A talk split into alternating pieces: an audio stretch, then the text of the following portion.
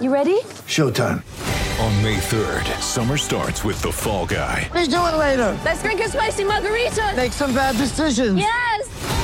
Audiences are falling in love with the most entertaining film of the year. Fall guy. Fall guy. Fall guy. That's what the poster said. See Ryan Gosling and Emily Blunt in the movie critics say exists to make you happy. Trying to make it out? Nope. Because I don't either. It's not what I'm into right now. What are you into? Talking. Yeah. The Fall Guy. Only in theaters May 3rd. Rated PG-13. Fantastic you have your company with us on this Tuesday afternoon from King Island. We've been down here playing the magnificent golf courses at Ocean Dunes and Cape Wickham the last couple of days. Get a group of mates together, come on down, funk in a house together. There's some fantastic accommodation around the island. Stay for a couple of nights, uh, play both courses, play the, the town course as well at the Bowl, uh, Bowls and Golf Club if you can. Uh, it's a lifetime experience. If Bucket you, list. you should. It is. Well, I- it is. It's, a, it's a 40 minute flight from, from Moorabbin on Southern. Airlines. Uh, it, it should be on your Well, you- bucket list. You pumped it up because you and Derm came down here at the end of last Mm. year, and I thought, oh, here you go. Here's Andy sort of overinflating things yet again, putting a bit of mayo, exaggerating things. But if, in fact, you might have undersold. It. I think I probably It- did. When you see this course, uh, it, it is the most extraordinary golfing experience you will ever have. Well, a man who had a magnificent golfing experience uh, a bit further south than Oh, us did. is about to join us. Matty Gisborne, before that, was the first to hear the secret sound. Yes. And Matty, speaking Oh, of golf, Yes, well, with Matty, you've picked up a round of golf for you and three of your mates at Epic Arena. With beverages, if you don't mind. There, you'll immerse yourself in epic golf at Epic Arena, Melbourne Road, Newport. It's a beautiful, beautiful location. it is God's playground. To, uh, well, I don't know about that. No, it's God's playground. Don't worry To about a that. bit of simulated golf, it's a lot of fun. Brendan Jones has been a prolific winner of professional golf tournaments for a long time. Australian Australian golf fans know of what he's been doing in Japan for 15 years and have been marvelling his, in his consistency at the, at the elite level.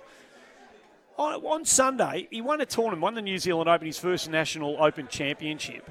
And Brendan Jones joins us to let us celebrate that with him and have a chat about it. Brendan, thanks for your time and congratulations. My pleasure, boys. Thanks for having me on. Mate, I was watching it uh, for the final round as it played out, and in the end, you, you did it pretty comfortably. But there was a moment when you knocked in that six or seven footer for par on, on the 18th, the, the par three. Yes. And the ball went in, and you just had a moment. You had a moment where you kind of folded your arms and you kind of just looked into the peak of your cap. And for a bloke who's so used to winning, this one looked from the outside to be a victory of some consequence for you. Can you take us into how significant it, it actually was for you and what you were thinking at that moment?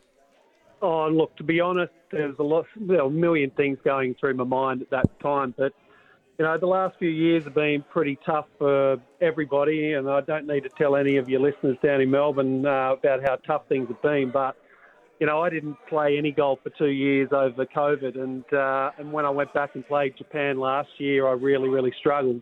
And it wasn't until late in the year that uh, I got my act together. And that was only because I'd gone and seen my long-time coach, Alex Mercer, up in Sydney, who didn't see me for a swing lesson. I didn't go looking for a swing lesson. I just wanted to go and have a chat with him for a couple of hours. And after that couple of hours of talking with him, uh, who he's a 91-year-old guy, mind you, uh, I just walked out of there feeling like a different person. And from that point, my golf has just turned around. And uh, and I guess that moment was thinking that maybe my best golf is past, but you know, on my week I've still got it, and that's exactly how it felt. Great. Yeah, it was extraordinary, and and during that time, and uh, you know, you speak, I guess, lightly of it, lightly of it now. But uh, is it true that when you went back and you became a, a landscaper back in in, in uh, Canberra during COVID, and you're really assessing whether the, the future was going to be in golf? Yeah, look, I uh, I was sitting around twiddling my thumbs for a year, and I wasn't going to be quarantining uh, in Japan or coming back here to do the same. So I decided to sit out, and you know, I've got two boys here, and they saw me sitting around not doing much, so I just had to do something. And I got a mate who's got a landscaping business, and he he said if I wanted to do a few hours, go and see him. And as it turned out, I was probably doing 35 to 40 hours a week, and uh, I really loved it. Uh, I didn't miss the golf at all. Uh, but after a year and then travel restrictions eased, I sort of thought, yeah, well, I better give it one one last crack before I get too old. And um, halfway through last year, I was thinking maybe I am too old and the landscaping could be an option. But, mate, I'm even too old for the landscaping now. That's no, you're not. What happened in that run of outs for you? Last? So uncharacteristic of you, Brendan. You know all that, that string of miscuts that you had up in Japan in the middle of last year. What what was what was going on with your game? Yeah, well, look, I just expected that. You know, well, when I first came back to play, my first event was the TPS event in Sydney, and um, I went and I lost the playoff. So my first tournament back after two years out, I was, you know, one shot from winning. And I just thought it was going to be that simple. But when I got back to Japan and the reality of playing tournament after tournament sunk in, uh, I just was completely underdone. And when you're missing one cut and then you miss two and then you miss three, you're thinking, holy hell, this game's a lot harder than it should be.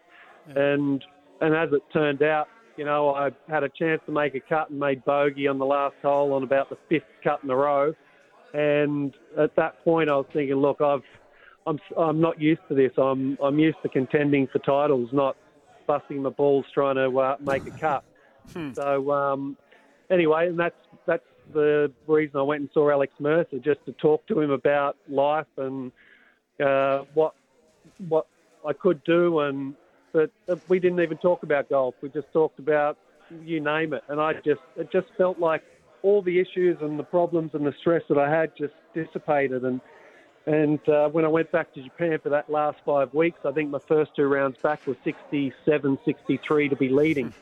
So it just goes to prove that at this level, you know, it's 99% mental and the rest, you know, most guys out there with a name on their bag can all hit it, but it's just the the six inches between the ears that really matters. Oh, oh, absolutely. And uh, we've learned, actually, Andy and I have learned over the last couple of days here, even if you can't play the game at all, it's still between, a lot of it is between oh, the ears. you have. You, you've gone through quite. Well, uh, like Brendan, I had to dig deep, and I did it, and I'm very proud of myself. hey, Brendan, uh, when you now you've got this win, you feel invigorated. What, what's you, have you reassessed what the next 12 months might look like for you, and, and what you would like to do? Oh, well, look, I'm pretty much committed to the Japanese tour this year. That's where I'm contracted to play. But having said that, uh, I'm currently second on the order of merit here in Australia. So I've only Ooh. played two events. I need to play the last two to maintain um, my uh, status on that tour. So I'm going to play New South Wales Open in a couple uh, next week uh, and reevaluate after that. Another good week there, and then I'm a chance to win the win the Order of Merit, and with that comes British Open and possibly PGA Wow. Championships and things like that. So, you know, all of a sudden I was just thinking about going back to Japan, and you know, with the win, everything changes. Now I've got Asian Tour membership if I want to take that up, and there's a few options to play different events through Asia. So, right now. Um, immediately I'm just thinking about New South Wales Open next week and we'll reevaluate after that. But if nothing comes of that, then it's back to Japan for me for another 15 or 18 tournaments. All the victories that you've had up there, we're talking to Brendan Jones, who won the New Zealand Open on the weekend. All, all the victories you've had in Japan and the stalwart status you have up on that tour. Do you have any kind of lifetime exemption up there, given Yeah. all of the victories you've accumulated? Well, I don't have a lifetime exemption. I've got a one year career money list exemption if uh, Okay, ever I lose my card to take that. But I've always looked at it this way that if I'm not good enough to keep my playing rights up there, hanging on for another year might not be for me. So, um, but look, I've, I've had a bit of a change in um, luck this last bit. You know, the last couple of events I've played have been promising, plus topped off with the win last week. So from here, you know, confidence is pretty high at the moment. We'll just ride that out until uh, I'm back missing cuts again.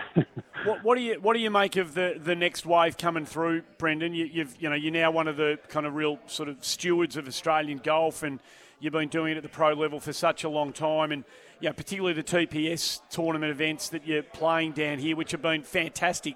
If I might chuck in a bit of editorialising for kind of the next wave of Australian players, give them somewhere to play with the challenges of getting on tours around the world, but you, get to see these young blokes. And we've had Dave Micheluzzi and Brett Coletta on the show in recent weeks after their successes. What do you make of the health of, of Australian golf coming through? Oh, very positive. Um, you know, I don't play a lot back here in Australia, so I don't get to see these guys very often. But watching golf scores and the numbers that some of these young kids are, are shooting, it's it's incredible. Um, but you know, for me, uh, having those two years off from Japan and then going back to Japan last year, I was just blown away by the quality of the young kids up there. And uh, six months into the year, I didn't know who any of them were, but they were all whipping me week in, week out. So, mate, they, the the standard of Japanese young player and the and the young Australians, uh, mate, Australian golf's in in a good place. What about golf in general? We've seen what's happening with the PGA and, and LIV, and as a veteran that's been around and, and seen it all, uh, do you uh, hold any fears of how this might all unfold? Well, look, I, no, not not for me. For a selfish thing, I'll be done and dusted in a few years' time. But um, there's obviously a little bit of uncertainty. Um, we talk about the unlimited money that the Saudis are throwing into this. How long will they remain happy to do that? Remains to be seen. Um, I think the PGA Tour has been very reactionary to it all, and mm. I don't necessarily agree with well, most of the stuff that they've been doing. But um, you know, in the in the end, uh, LIV's just another tour, and uh, just put a few noses out of joint around the world. So um, I think there's enough uh, there's enough players and enough tours for all to coexist if they want, but it just seems to be so much animosity out there. It doesn't seem like it's going away anytime soon. And, and what about with LIV for us here in Australia? There's many people that are. Uh, you know, they might question the ethics of it all, but they see a major tournament coming here with the, the LIV stars and perhaps with LIV's association with the Asian Tour and those types of things. Uh, in this part of the world, could that be a real positive? Oh, definitely. And I think it's only a, a good thing that it's coming to town, and you can see by the uh, crowd numbers already being sold out. I think it's probably going to be the most successful event that they have on the tour. And mm-hmm. um, you know, I, in my personal opinion, I'm a little bit disappointed that the Australian uh, hierarchy didn't sit down with LIV and and sort of see what we could do uh, for the young players down here, similar to what they've done through the Asian region. So um, it's going to be good. We're going to get to see some world class players up close, and um, the Australian public's going to enjoy it. And I think what LIV brings is not just golf, but entertainment. And it's not just going to watch golf, it's going to watch golf. Um, the players are more relaxed. You've got maybe music going on, uh, maybe bands after it. So it's just evolving, I think. And, um, you know, who knows where it's going to be in the future, but I just think it's a good thing. And um, in the current landscape that, that golf is in, I just think different is good. Yep. It gives you blokes a chance to give a bit of sun on your legs when you're out there playing these days, which other tours don't necessarily allow you the luxury of. Yeah, very true. Mate, well played in New Zealand. It was great to watch, and uh, it was great to see you back where you belong and where you've been so many times. We look forward to seeing what comes next. Thanks for joining us on the show. Cheers, boys. Thanks again. Brendan Jones, Thanks, who Brendan. won his 19th professional tournament. Think that they are very hard to win. We, every golfer oh. tells you that. They are very hard to win. This bloke's won 19 times professionally, 15 up in Japan, and um, and the win here on the weekend was you know really really important to him. And who knows? At 48 years of age, it's it's it's. He might a, be teeing it up in the Open. Well, he could be. He's just got to have one more pretty good result, mm. and he's going to shore up his spot in the top three on the order of merit here, and that's going to see him secure that. And who knows, mate? At 48, there's, this is one game that, with the technology advancements the way they have, yeah. he's probably never going to hit as far as you know Rory and Rahm and uh, Rahm and a couple of these other blokes. But he hits it far enough now. Yeah. He hits it far enough to compete on the courses that they're going to be playing on, you know, m- most most weeks. Uh, their best might be yet to come. You never ever know.